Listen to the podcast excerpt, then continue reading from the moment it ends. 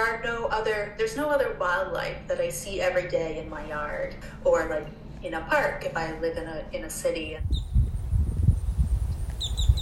My name is Audrey DeRose Wilson. I'm director of bird conservation for Audubon, Florida, which is a statewide conservation organization here in Florida.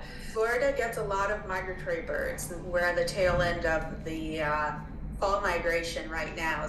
Within the same species, there can be different migratory strategies, but the two kind of broad migratory strategies are short distance migrants who might go, say, you know, from north central Florida to someplace in Georgia or North Carolina to breed in the mountains, and then they come back to north central Florida for the winter time. And then there's long distance migrants. So, an example of a long distance migrant would be a red knot that winters in the southern tip of Argentina and it breeds in the Arctic.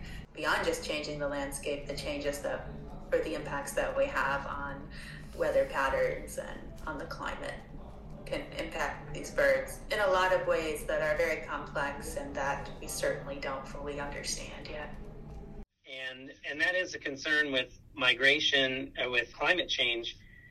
It it's changing the timing of migration. It's changing the distances that some birds have to migrate. It's changing the, the timing of food availability along their route.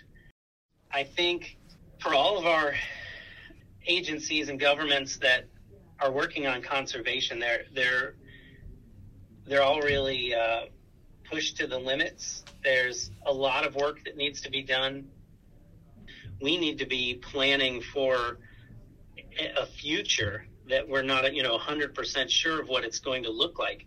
With with all of these needs to to do important conservation planning and make sure that we're supporting our natural areas and the, the great natural history that Florida has that we depend on for our economy and recreation and quality of life.